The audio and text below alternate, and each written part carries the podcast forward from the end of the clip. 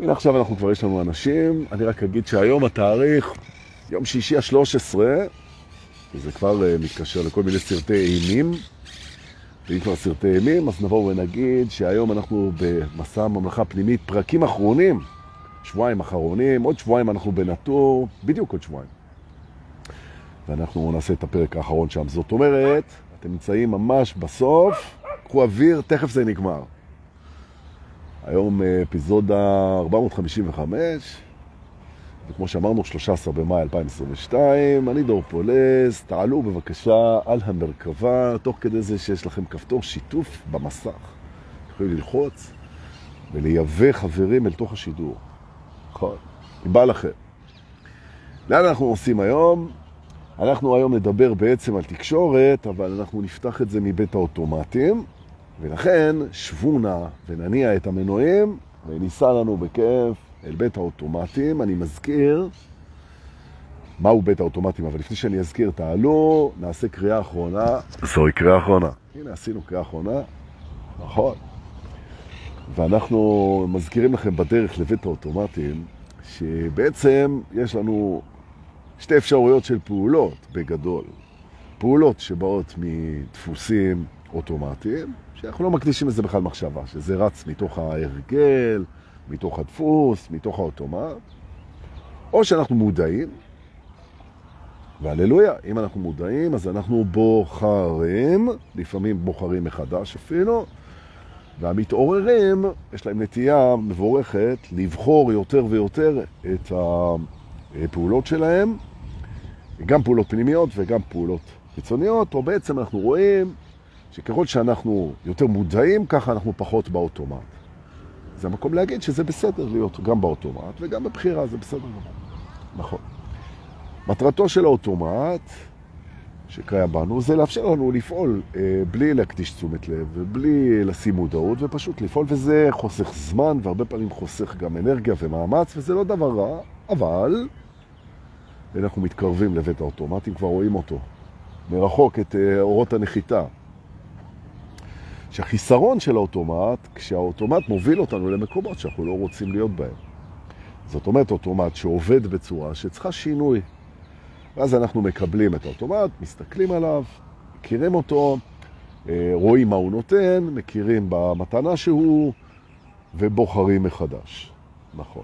כמובן לא מתנגדים, לא שופטים, לא זה, כי זה מנציח את העניין. דפוסים רגשיים, דפוסים תגובתיים, כל מיני דפוסים של התנהלות מול מקומות לא סגורים, או סגורים לא מדויק לנו, כסף, חברים, סקס, מה שאתם רוצים, בחירות כאלה ואחרות. הרבה פעמים האוטומטים הם לא מספיק טובים לנו, הם, ואנחנו רוצים לשפר אותם. זה לא אומר שהם לא טובים, הם לא מספיק טובים, אנחנו רוצים שיפור. וזו התובנה שאיתה אנחנו נרד מהמרכבה שלנו וניכנס לבית האוטומטים, שזה שאנחנו עושים שינוי במשהו, זה כי אנחנו רוצים שיפור או שינוי, זה לא אומר שהוא לא טוב. הוא כרגע לא מספק אותנו, אבל זה לא... שאתה קונה אופ... אופניים חדשים, או שאתה קונה אה, בעולמי, כן? או שאתה קונה נעליים חדשות, או מחליף, סוחר דירה אחרת, או. זה לא שהקודם לא היה טוב, או בן זוג, בת זוג אחר. פשוט הצרכים והרצונות והעדפות שלך משתנים בעיני עצמך, ואתה בוחר בחירה מחודשת ומיטיבה. הנה, אביב דינור הגיע, מה שאומר, וגם יובל קישק, שאנחנו יכולים להתחיל. ברוכים הבאים. ראיתם? אני מקחקח והוא נובח, זה אפילו אותו. לבית האוטומטים, אנחנו נדבר היום על אוטומטים, אוטומטים של תקשורת. תקשורת עם עצמנו, תקשורת עם חברים. תמיד תקשורת פנימה והחוץ. אוקיי. בואו נתחיל ככה. שיחה, הנה התובנה הראשונה. שיחה שמתנהלת בינך לבין מישהו, נכון? אנחנו, רגע, בואו אנחנו ניכנס למהות של השיחה הזאת. בשביל מה? למה לעזאזל? אנחנו מדברים בכלל. אחד עם השני ועם עצמנו. בשביל מה התקשורת? למה השיחה? מה מטרת השיחה?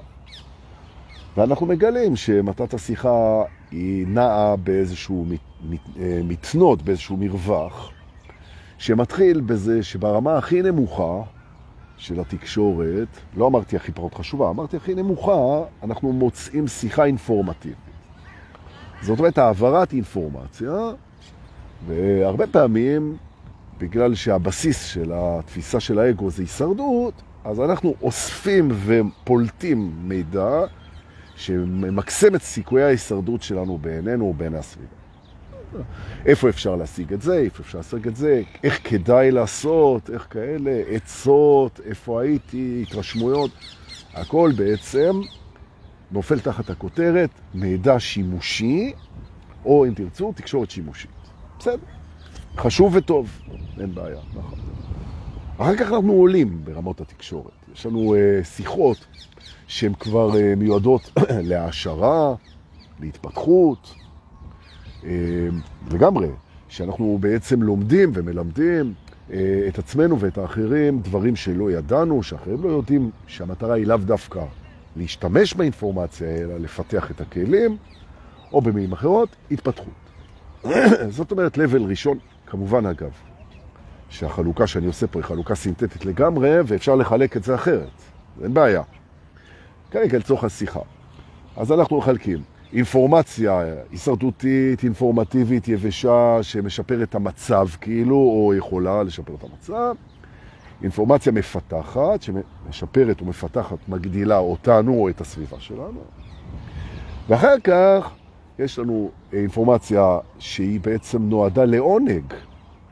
אנחנו אומרים דברים ומדברים בשביל שיהיה לנו כיף. נכון? שזה המטרה, סליחה, אני אתעטש, זה כבר טוב, רגע, מדקדק לי באח. הרגע הזה לפני ההתעטשות, אני מת על זה. טוב, זה מחכה בתוך האף, מושך לי את התענוג. זה טנטרה של אפצ'י, נכון? לא נותן לו לצאת. נכון. אפצ'י טנטרה, מי בא ללמוד? אני פותח סדנה. אפצ'י טנטרה בשני מפגשים. נכון. אם התעטשת, אז טוב. בקיצור, ההפרעת קשב משתלטת עכשיו. כאילו, היא מריצה את כל הסדנה, מה עושים בסדנת טנטרת אפצ'י, כזה. טוב, תסלחו לי רגע, אתם יודעים שם. היינו בתקשורת במעגל של עונג. במעגל השלישי, אחרי השניים הכותבים, מדברים ומתקשרים בשביל ליצור עונג. אז אמרנו, עונג, יורדים, התפתחות והישרדות. הישרדות, עונג, התפתחות. נכון. עכשיו, מה יפה פה? קחו את המודל, המודל מאוד פשטני, כמובן שיש מלא שיחות שלא דיברנו עליהן, ויש הרבה דברים שלא הזכרנו, ובעצם זו הכללה גסה, גולמנית, שרק מאפשרת להבין את האוטומט. זה הרעיון. טוב. אז בעצם מה קורה? שנשאלת השאלה, תבדוק את האוטומט שלך, כשאתה מדבר עם אנשים סתם, סתם מרים טלפון בבוקר או בערב, אתה מדבר עם מישהו, מדבר עם אמא שלך, מדבר עם חברים שלך, מדבר עם... או, אה, לא משנה, הבן זוג שלך, הבן זוג שלך, אתה מדבר עם הבוס שלך, אתה מדבר... בעצם האוטומט, הוא, אפשר להסתכל עליו ולראות מתוך שלושת הרמות האלה, שלוש הרמות האלה, האם אנחנו כרגע בתקשורת הישרדותית אינפורמטיבית, האם אנחנו בהתפתחות או האם אנחנו בעונג, ולפעמים זה חופף, לפעמים זה גם וגם. אוקיי. וזה יפה, זה השלב הראשון שלנו היום. אנחנו מבינים שאפשר לחלק את התקשורת לשלוש רמות ולבדוק את האוטומט. תתבונן בתקשורת שלך ותשאל את עצמך לאן האוטומט לוקח את זה. והאם אני מעוניין באוטומט הזה. ואתה עלול לגלות, כמו הרבה מודרכים, שלשמחתי מגיעים אליי, שהתקשורת האוטומטית שלך היא לא מתאימה למי שאתה עכשיו. אתם מכירים את זה אה, בזה שהשיחות הופכות עם החברים ועם האנשים, הן הופכות להיות משעממות. אתה אומר, בואי, מה קרה פתאום? פעם היינו יושבים, צוחקים, מדברים, עכשיו זה משעמם, זה משעמם. למה זה משעמם? כי אתה לא מעוניין, למשל, אתה לא מעוניין עכשיו באינפורמציה. כן? כמה החבר שלך שילם על המכונית ובאיזה תנאים, המשכנתה, ואיפה אפשר להשיג מלון בזול, בבהייה, זה פחות מעניין אותך עכשיו. ומה הוא הזמין במסעדה, וכמה זמן הוא בילה בבית שימוש, וזה, ומה היא אמרה, ומה הוא אמר. נכון. יש כאלה, עמיתי אלון, שמארח אותנו עוד שבועיים בחווה, הוא העלה היום פוסט שהוא אמר שבעצם אנשים גדולים מדברים על רעיונות, ואנשים קטנים מדברים על אנשים אחרים. זה גם הכללה מטורפת, אבל אנחנו לא באנו פה לחלק אנשים לאנשים גדולים ואנשים קטנים. בכל האנשים יש גדולה וקטנות, וזה בסדר גמור. השאלה זה מה מעניין אותך. ואני אומר, למשל, אותי יותר מעניין לדבר על רעיונות מאשר לדבר על אנשים אחרים. שמעת? שלומי כהן, הוא שהיה איתנו בכיתה י', הוא עכשיו עבר מדירת שלושה וחצי חדרים לפנטהאוס חמישה חדרים במקום מדהים, ויש לו בריכה על הגג. באופן אישי, אני לא, אני לא מוצא בזה עניין, נכון? אני חושב שאנשים שכן, וזה בסדר, לא, אנחנו לא שופטים.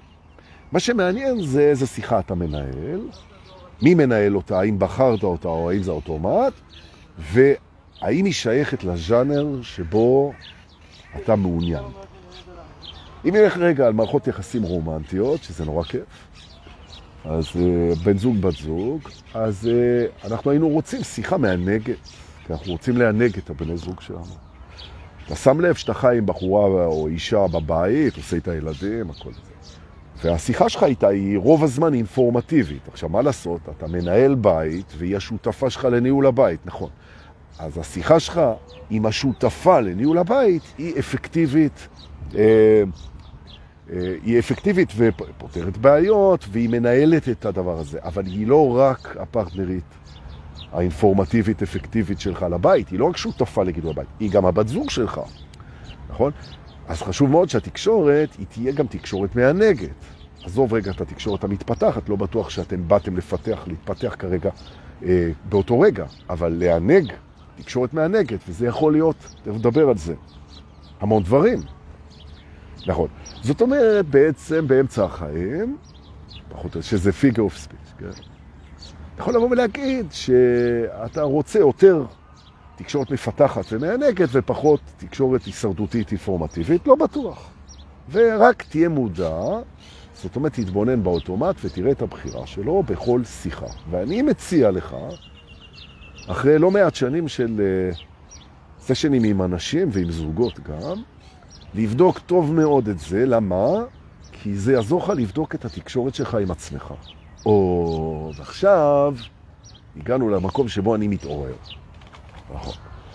כי בעצם זה הכל שיקופים.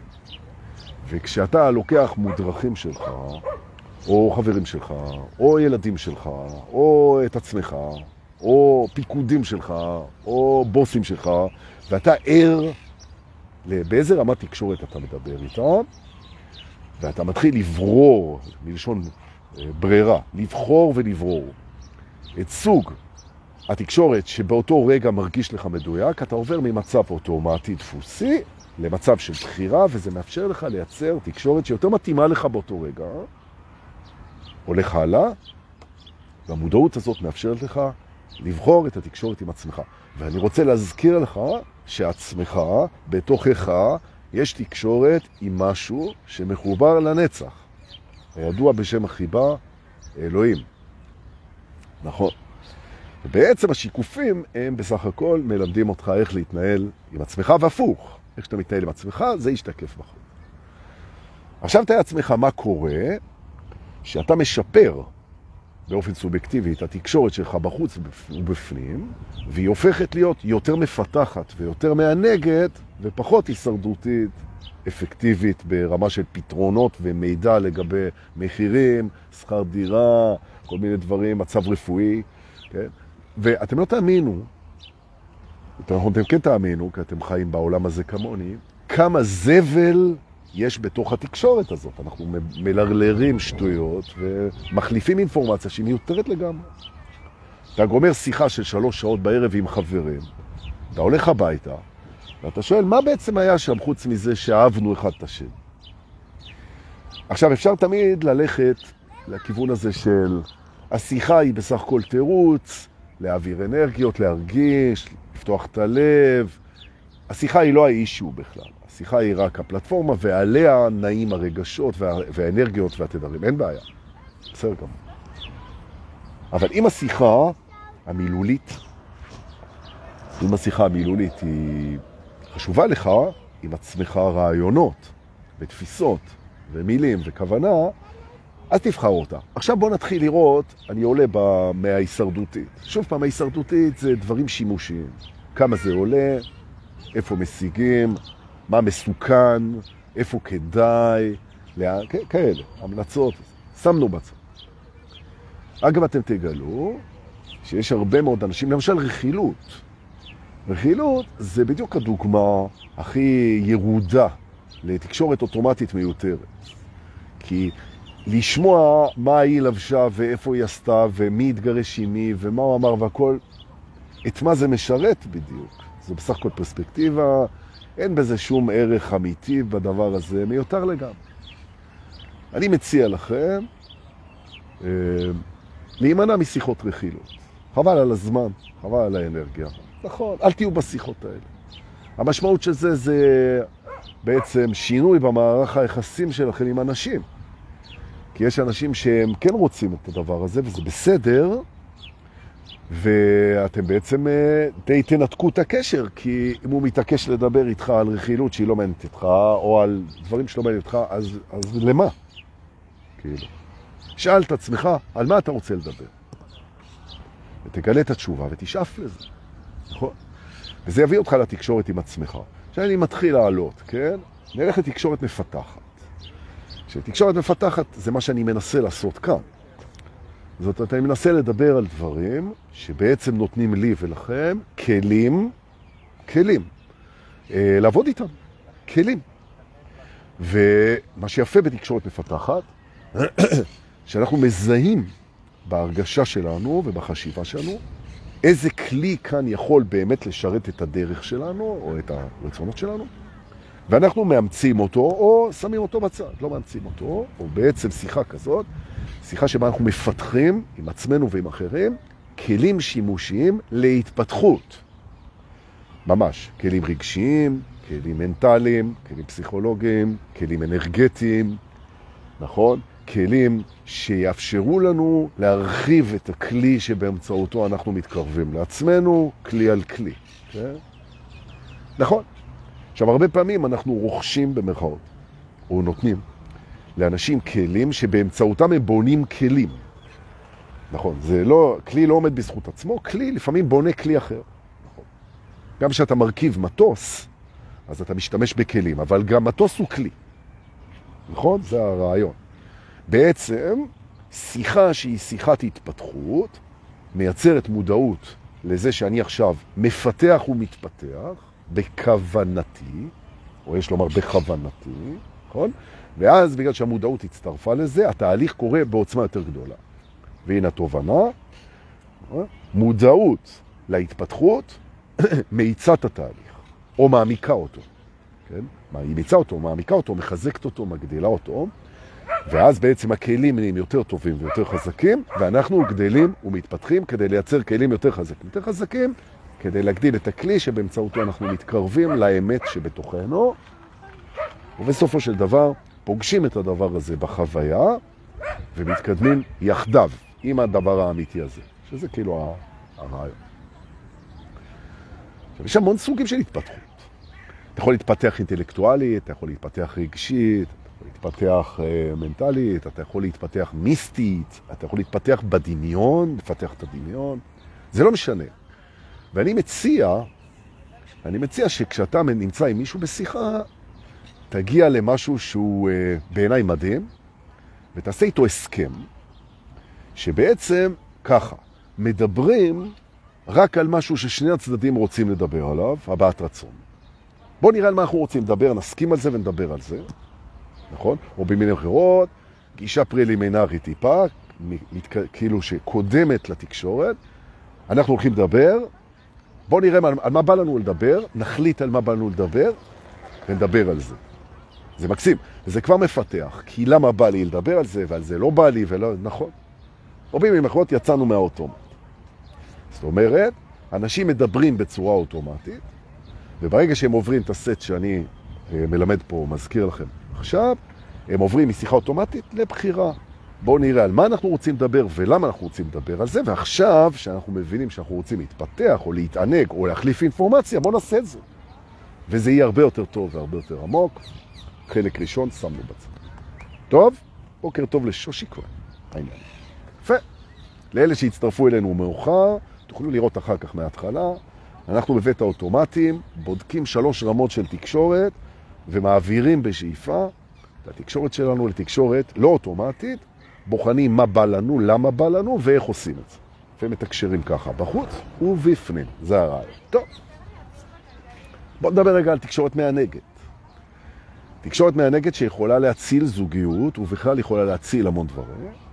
אם אנשים מתענגים מהשיחה, לא כי היא, מפ... לאו דווקא כי היא מפתחת, ולא כי היא תורמת לנו אה, אינפורמציה הישרדותית או תועלתית, אלא פשוט כי זה מענג, כמו אומנות, שאתה מסתכל על תמונה, או על פסל, או אתה שומע טרק מוזיקלי מסוים, הוא גורם לך עונג, ולא בגלל שהוא פיתח אותך, ולא בגלל שהוא עוזר לך באיזושהי צורה. מה שנקרא, אם תרצו, אומנות האהבה, או אומנות התקשורת, או אומנות השיחה, בעיניי זה רמה מאוד גבוהה של שיחה, שיחה שהמטרה שלה זה לענג את מי שנמצא בשיחה, נכון? וזה, למה אני אומר זה רמה גבוהה? כי זה אין סוף, כי אנחנו יכולים להתענג מכל כך הרבה דברים בשיחה. זה יכול לגעת בדמיון, וזה יכול לגעת במשיכה, וזה יכול לגעת בסקרנות, וזה יכול... זה... שיחה זה אומנות, נכון? אתה יכול לצבוע אותה בצבעים, ואתה יכול להכניס לה כימורים, ולהוסיף לה טרקים, ואתה יכול לעשות מלא דברים, נכון? אתה מגיע למצב שהשיחה יוצרת עונג. מה שיפה בזה, זה שאם השיח שלך יוצר עונג, אז הוא ייצור עונג גם עם עצמך. ואז בעצם אתה יכול לשבת שנה באי בודד, כשהתקשורת עם עצמך היא מענגת, ובסוף השנה הזאת אתה תשאל, מה, כבר נגמר? נכון. אחת מהבעיות הגדולות של אנשים זה זה שהשיחה שלהם עם עצמם וגם עם אחרים היא מייבשת, שעממת, שלא לומר מיותרת, אם נהיה קצת שיפוטיים בשביל הכיף, במודע. בן אדם שהשיח שלו עם עצמו או עם אחרים הוא לא מענג ולא מפתח, אלא הוא רק אינפורמטיבי, אז הוא מת משעמום, משעמם. ואז בעצם, כדי שיהיה לו מעניין ולא חייבים, כי אין רע בלהשתעמם גם, ואין רע בלא לחשוב, ואין רע בלא לדבר, ואפשר לשבת בשקט וליהנות. אבל כמו כל אפשר גם לא ללכת למוזיאון, ואפשר גם לא לשמוע מוזיקה. אתה אומר, איזה טרק נשמע היום? אתה אומר, למה טרק? בוא נשב בשקט. ונאזין לגלי הים, זה גם מוזיקה. שמענגת. נכון. למה גלי הים, הרעש של הים, למה זה כיף אה, לרדם עם זה? מה מענג בזה? מה מענג בזה? זה מרגיע. אה, אז תקשורת יכולה להרגיע אותך, נכון? אז אתה יכול לענג מישהו בזה שאתה מדבר והוא נרגע, או שאתה מדבר והוא צוחק, או שהוא מדבר ואתה נרגע, או שאנחנו מדברים ואנחנו נרגעים, צוחקים, מתעוררים, אה, נפתח לנו הדמיון, נכון? אנחנו משתאים, פליאה, נזכרים, שיחה. נכון. שוב, אני מזכיר שזה לאו דווקא מילולי, כי כל תקשורת, כל תקשורת, גם ויזואלית וגם תדרית, היא בעצם, אפשר לחלק אותה אה, לחלקים ולהיות מודעים לאיפה זה נמצא. אבל אנחנו כרגע על מילים, נכון. עכשיו, כשאתה נמצא במקום, אני עובר, עולה הלאה ברצף. כשאתה נמצא במקום שאתה בעצם מחובר לאמת שבך, והאמת, למרות שהיא לא משתנה, היא נורא מעניינת. היא מעניינת, היא מעניינת את האנשים. היא מעניינת את האנשים. בהתחלה, ב-level הראשון, האמת היא מעניינת את האגו מהסיבה הפשוטה שזה מבחינתו עקרת האויב. והאויב מעניין אותנו. נכון. מדוע האמת היא האויב של האגו? כי היא טוענת שהוא לא אמיתי. נכון? שהוא לא אמיתי, שהוא זמני, שהוא חולף, שהוא סובייקטיבי, שהוא נפרד, ושהוא לא אמיתי. היא לא אומרת, האמת לא אומרת שהוא לא אהוב או לא חשוב, היא רק אומרת שהוא לא אמיתי, כי מה שאמיתי הוא לא עונה בקנה אחד עם האגו. והאגו שומע, שאומרים עליו שהוא לא אמיתי, אז זה מבחינתו מלחמה. ואם זה מלחמה זה האויב, ואם זה האויב זה מעניין אותו. זה מעניין אותו. ולכן כשאתם מחוברים לאמת, ואתם מדברים עם אנשים אחרים, ומתעוררים, נתקלים בזה כל הזמן, מדגדג לכם, גם לי, לדבר את האמת, נכון? ואז אתם נתקלים בים התנגדות. ים התנגדות. למה ים התנגדות? כי האגו מצד אחד זה מעניין אותו, הוא שואל שאלות. זה לא שזה משעמם אותו. אז זה נורא מפחיד אותו ומשחרר אותו למקומות שלא נוח לו, כאילו. ואז הוא מתנגד. כיף זה לא עושה לו. זה לא מעניין. זאת אומרת, הוא מנהל את השיחה ממקום הישרדותי. בעוד שאתם מנהלים את השיחה ממקום התפתחותי. באתם לפתח והוא בא להתגונן. כשהגעתם לרמה כזאת, שאתם רואים שלפעמים שיחה נעה בשני מישורים. אתה באת לפתח, והבן אדם השני שורד כאגו, הוא רק מחפש איך לסתור אותך, הוא רק מחפש איך להוכיח שזה לא בסדר. הוא, אתם נמצאים בשני לבלים של שיחה, נשאלת השאלה, עונג בטח אין פה, התפתחות לא קורית כי הוא לא בלבל הזה, ולשרת את המלחמה של האגו לא באתם, האם יש טעם בשיחה הזאת? והטעם יכול להיות, או שאתה מתענג מזה, או שהוא מתענג מזה, או שיש התפתחות, או שזה באמת משרת את ההישרדות, אבל אתה לא באת פה לשרת את ההישרדות של האגו שזה שמקשיב לך, בטח לא את האגו שלך. ולכן גם שיחה כזאת היא בעצם מתייתרת, והחוכמה, כשאתה מביע אמת בתוך שיחה כדי לפתח את עצמך ואת ההשתקפויות שלך, זה להיות מאוד ער האם הכנסת את הבן אדם השני לשיחה הישרדותית. נכון. יכול להיות, אגב, שאתה טוב, יש המון מדריכים כאלה, ובכל אחד יש מדריך. וגם כשהאגו שלו מתנגד, עדיין הוא מתענג מהשיחה, ואז אין בעיה. זאת הוא חווה את העונג, וגם אתה, והשיחה רצה. אז מה אם הוא מתגונן, אבל מתענג אז? אוקיי, בסדר. מאוד חשוב, מאוד חשוב שכשאתה בהתפתחות, בין אם אתה מפתח או מתפתח, שזה אותו דבר, מאוד מאוד חשוב לראות אם אתה גם יכול להתענג מהדבר הזה, כי כשאנחנו עושים דברים בעונג, אפילו הישרדות, נכון? אם היא בעונג, אז זה משנה את כל התדר. זאת אומרת, בעצם השאיפה שלנו, השאיפה שלנו, זה להרבב את הז'אנרים. נכון. אם אתה כבר בהישרדות, לפחות שיהיה כיף. או לפחות שתלמד מזה משהו. אם אתה בלמידה, אז לפחות שיהיה גם כיף, כן? ואם אתה בכיף, תרוויח גם איזו התפתחות קטנה או משהו, אתה מבין? כאילו ברמות של השיחה. טוב. עכשיו נשאלת השאלה, איך אנחנו מייצרים עונג בשיחה? וזו שאלה מדהימה, כי אנשים לא יודעים את זה ולא מלמדים את זה בבית ספר. בכלל לא מלמדים תקשורת בבית ספר ברמת הבסיס, ואנשים נכנסים לשיחות על האוטומטים ההישרדותיים שלהם, והם מייבשים אחד את השני למוות. ממש. ואם אתם יושבים עם החברים שלכם כבר שנים בסלון ועוסקים ברכילות ובהשוואה למי יש אאודי יותר חדשה, אז אתם מבינים את השיעמון. ממש, וחבל. השיחה יכולה להיות מדהימה, כאילו. וכאן אני רוצה ללמד טכניקה אחת מבין אין סוף. מה יוצר שיחה מעניינת ומענגת, אוקיי? קודם כל תבינו, תבינו שאין צורך אוטומטי שהשיחה היא תהיה קשורה לעובדות. זאת אומרת, שיחה שמעורב בה דמיון בצורה ברורה, שהיא לא כבולה לנכון או לא נכון. היא שיחה שיכולה להיות מאוד מעניינת ברמת ההתפתחות והעניין, ופחות ברמה האינפורמטיבית הישרדותית. כי ברמה ההישרדותית אינפורמטיבית אנחנו נורא נעולים על מה אמיתי ומה לא אמיתי, מה אפשר לעשות, מה אי אפשר, נורא מקובע נכון ולא נכון לנו. אבל אם נעזוב את זה, אני אתן דוגמה, כן? נגיד שאתה רוצה לדבר על הנסיעה האחרונה שלך לחוץ לארץ, נכון?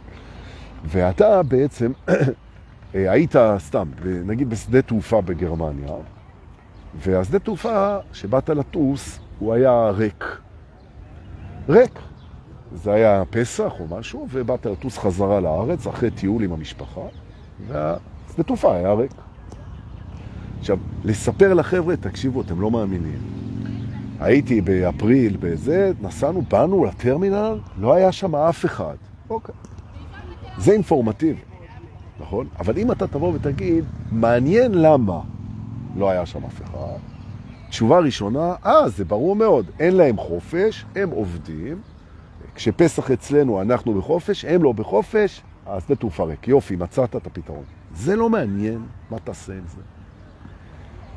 לעומת זאת, אתה יכול לבוא ולהביא פתרונות שהם לא קשורים למציאות בעצם, הם קשורים לדמיון שלך. לדמיון שלך. בעצם, אתה אומר ככה, אני בעצם פגשתי, כשנכנסתי לטרמינל בגרמניה, פגשתי את הפנטזיה שלי. מהי הפנטזיה שלי? שכשאני בא לטיסה לא יהיו אנשים, יהיה רק לגמרי כל הטרמינל בשבילי. עכשיו אתה מספר את זה, אתם יודעים? באפריל, כשחזרנו מגרמניה, נכנסתי לטרמינל ופגשתי פנטזיה. זה נושא שהוא הרבה יותר מעניין. למה? כי לכל אחד כמעט יש איזושהי פנטזיה. עכשיו, אם הבאת את הנושא הזה, אז עכשיו הנושא השיחה זה פנטזיות, או פנטזיות לגבי שדות תעופה. ואנשים ידברו על הפנטזיות שלהם, וזה הרבה יותר מעניין מלמה באמת לא היו אנשים בטרמינל. אתם מבינים למה אני מתכוון? זאת אומרת בעצם, האלמנט הראשון זה לעזוב רגע את הסיבות היבשות, שיש להם מקום הישרדותי ותועלתי, תעזבו את זה, ותיכנסו בעצם לעולם הסובייקטיבי של רעיונות, של פנטזיות, של אסוציאציות, וזה יגרה את האנשים להביא מתוך הכספות של הדמיון והאסוציאציות שלהם את עצמם, וזה הרבה יותר צבעוני והרבה יותר מעניין, וזה מצריך תרגול, נכון? לכן כשאתה שואל בן אדם למשל, מה עשית אתמול? אתה לא מצפה שהוא יעביר לך בפקס כל שעה איפה היה. קמתי ב-7.35 וצחצחתי שיניים במשחת שיניים כל גיי טוטל, 12 צחצוחים מכל צד במשך 6 דקות. כבר אתה נרדם. זאת אומרת שאתה שואל בן אדם מה עשית אתמול, בעצם מה שאתה רוצה לשמוע זה משהו אחר מאשר את הסדר יום שלו. נכון? וכששואלים אותך, תגיד, איפה היית? מה עשית? מה אתה חושב? תגיד רגע אחד. האם אני מביא את התשובה מהתשובה האינפורמטיבית היבשה באמת מהו הקג"ב, הוא השב"כ, הוא רוצה לדעת מה אני בבית משפט, שואלים אותי איפה היית, מה עשית, ויצליבו את זה עם עדויות סותרות. הוא רוצה לנהל שיחה, נכון? הייתי בחלום. איפה היית אתמול? מה עשית אתמול? הייתי בחלום. באמת? איזה חלום? ספר לו חלום. ובום, השיחה מתחילה להתרומם. נכון. עכשיו, לא להתבלבל. לפעמים אנשים כן רוצים את המידע ההישרדותי האינפורמטיבי, זה בסדר גמור. נכון? כשאתה שואל בן אדם, תגיד לי, איך מגיעים לרחוב קינג ג'ורג'? אז הוא אומר לך, תראה, על כנפי נשרים. אז זה לא התשובה שאתה רוצה אולי, כן? או איך מגיעים בזהירות. כן? אתה רוצה, תפנה ימינה, תפנה שמאלה. אוקיי, אבל הבנתם, זה לא שיח, זה בקשת עצה. נכון? יפה. אז אנחנו מדברים ברמת השיחה. עונג מתחיל בזה שעוזבים את הפרטים היבשים, את האינפורמציה, נכון? את העברת המידע, הבלתי פוסקת ומיותרת אגב, בלרוב, והולכים אל הסובייקט, אל הדמיון, אל שאר הרוח, אל היצירתיות, אל הדבר ראשון. אמרנו. עכשיו, מדרגה נוספת, זה רלוונטיות. למה? כי ה mind שמקשיב לשיחה, הוא רוצה לדעת מה זה קשור למה שדיברנו, כאילו, אתה צריך ליצור חוט, כבל, חיבור, בין האסוציאציה, הדמיון, הדבר הזה שמביא התפתחות ועניין לשיחה, לבין הנושא שעליו דיברו. כי אחרת הוא יגיד פה, הנה, אני שאלתי אותו מה עשה אתמול, והוא התעופף לי, הבן אדם עושה סמים, הבן אדם, אין עם מי לדבר, אין פה עכשיו. זאת אומרת, אתה צריך לתת ל mind שלו את הקישור. וזה לא מנותק לגמרי, זה הסוד. זאת אומרת, יש חיבור, נכון? עכשיו הוא אומר, מה עשית אתמול? הוא אומר, מעניין שאתה שואל את זה, נכון? כי גם אני שאלתי את עצמך, שאלתי את עצמי, מה אתה עשית אתמול, ותראה איזה יופי, ששנינו שואלים את עצמנו אחד על השני, מעניין מה הוא עשה אתמול. ומעניין למה אנחנו שואלים את זה. למה בכלל אנחנו שואלים מה עשית אתמול? למה? והנה יש לך שיחה שהיא רלוונטית למה שהוא שאל, והיא סובייקטיבית, אסוציאטיבית, דמיונית. אוקיי? והיא, אפשר ללמוד ממנה, להתפתח ממנה וליהנות ממנה הרבה יותר מאשר, אה, הייתי אתמול בערב אצל זה ועשיתי כך. נכון. איפה היית? אז איפה היית בפנים? איפה הלב שלך היה? איפה המסלול שלך היה? מה למדת? מה עשית? מה התפתחת? אז אמרנו, תשובה פחות אינפורמטיבית, יותר מהעולם הסובייקטיבי-אסוציאטיבי, בהסכמה. הסכמה זה מאוד חשוב, שידעו שמדברים מה רוצים ככה טוב, שלא תיפול עליו עם השטויות שלך.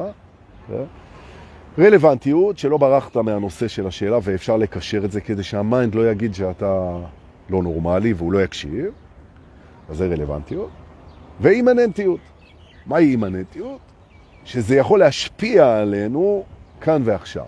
או ברמת העונג, או ברמת ההתפתחות, או ברמת המידע האינפורמטיבי, תועלתי הישרדותי. זאת אומרת, אני נותן לו תשובה שהיא באה מתוכי, היא עוברת בדמיון באסוציאציה, היא מענגת אותו, הכל וזה וזה, והיא קשורה לעכשיו. היא קשורה לעכשיו גם בנושא וגם בכוונה. זאת אומרת, זה יפתח אותו, או יענג אותו, או יעזור לו, הכל. ואם אתם מתרגלים את זה, אתם תמצאו שזה משנה את התקשורת שלכם עם עצמכם. ואנחנו לא מאמינים עד כמה התקשורת עם עצמנו היא אוטומטית, נכון? וזה מתחיל למשל בבוקר. כי כשאתה קם בבוקר, רוב האנשים שקמים בבוקר, הם לא אומרים לעצמם בוקר טוב. מה פתאום שאני אגיד לעצמי בוקר טוב? מה, אני מדבר לעצמי? מה, אני השתגעתי? אבל אנחנו יודעים שיש דואליות בהכל. אתה יכול לדבר עם עצמך, העובדה שיש לך קונפליקטים. אומר, אני לא אומר לעצמי בוקר טוב, אל מי אני מדבר? אני אומר, אז למה אתה, יש לך דילמות מול מי? יש לך רצונות סותרים. תגיד, שאחד יגיד לשני. זה שרוצה להגיד בוקר טוב, יגיד לזה שלא רוצה להגיד בוקר טוב. ברגע שאתה מבין שיש בתוכך שניים, יש תקשורת, וברגע שהתקשורת היא לא רק אינפורמטיבית, אלא גם מענגת ומפתחת, ולא בסדר הזה, אז אתה פתאום מתחיל ליהנות מהתקשורת שלך עם עצמך, ולהתפתח ממנה הרבה יותר. אני מקווה שהשיחה הזאת היא הייתה לכם מפתחת ומענגת כמו שגם הייתה לי. עכשיו אני אחשוף חשיפה שעוד שבועיים אנחנו מלטור והלב שלי דופק על 200.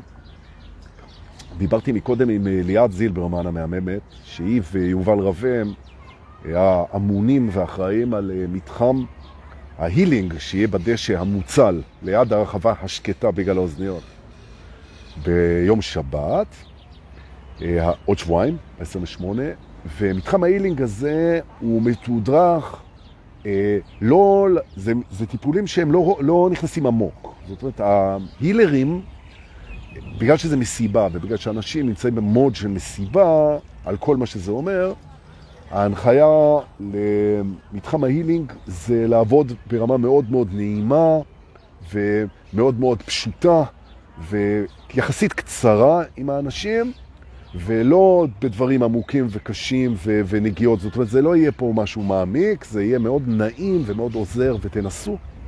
וזה נעים אחרי שעתיים שלוש ריקודים, שהראש רץ להתמסר לאיזה הילר, והרשימה היא מטורפת, ולעבור איזה, בתוך מסיבה, לעבור איזה סט כזה, לא משהו עמוק, משהו כזה של רבע שעה כזה, ואתם לא תאמינו איך אתה חוזר לרחבה. ויש שם מגוון של הילרים, אחד יותר טוב מהשני, והשני יותר טוב מהאחד. מדהימים, מעולים, עם הרבה ניסיון. ואם לא עברתם מסיבה שבו אתם תוך כדי זה גם נכנסים. עכשיו, ההילר, מה שהוא יודע לעשות במסיבה, הוא יודע לאזן אותך אנרגטית. עכשיו, אתה יוצא ממסיבה שבה גם המסיבה מארגנת אותך אנרגטית. כל הדי-ג'אים הגאונים, וכל מה שעשינו, והסטים, והאווירה והכל. ופתאום אתה יוצא ואתה נח ואתה מדבר, או שנוגעים בך או משהו, וזה מדהים, ואתה חוזר. אחרי זה אתה יכול ללכת לשבת בג'קוזי, או לשחות קצת בבריכה, תביאו בגדי ים ומגבות, ממש ככה, או להיכנס אה, לאולם הממוזג ולשמוע שעה אה, העשרה פרונטלית ממיטב המרצים שלנו. במילים אחרות, אתם תגיעו גבוה, והצוותים שעובדים שם נותנים את הנשמה. ממש זה כך יפה לראות. אז אני רוצה להגיד תודה לכל הצוות הגדול שמגיע לתת שם. זה מאוד מרגש אותי להיות אה, זה שמחולל את הדבר הזה יחד איתכם. ותודה, תודה, תודה. מאחל לנו שיהיה לנו סוף שבוע של אה, ניסים ונפלאות. רוצה להגיד תודה לכל מי שעוסק בהכל פה, כן? וזה אתם. תודה על זה שאתם שולחים בביט ובפייבוקס אה, כסף מתנה. על הפעילות, זה מחמם את הלב, ואני מאחל לנו שיהיה לנו סוף שבוע מדהים. חיבוקים, נשיקות, תודה שבאתם.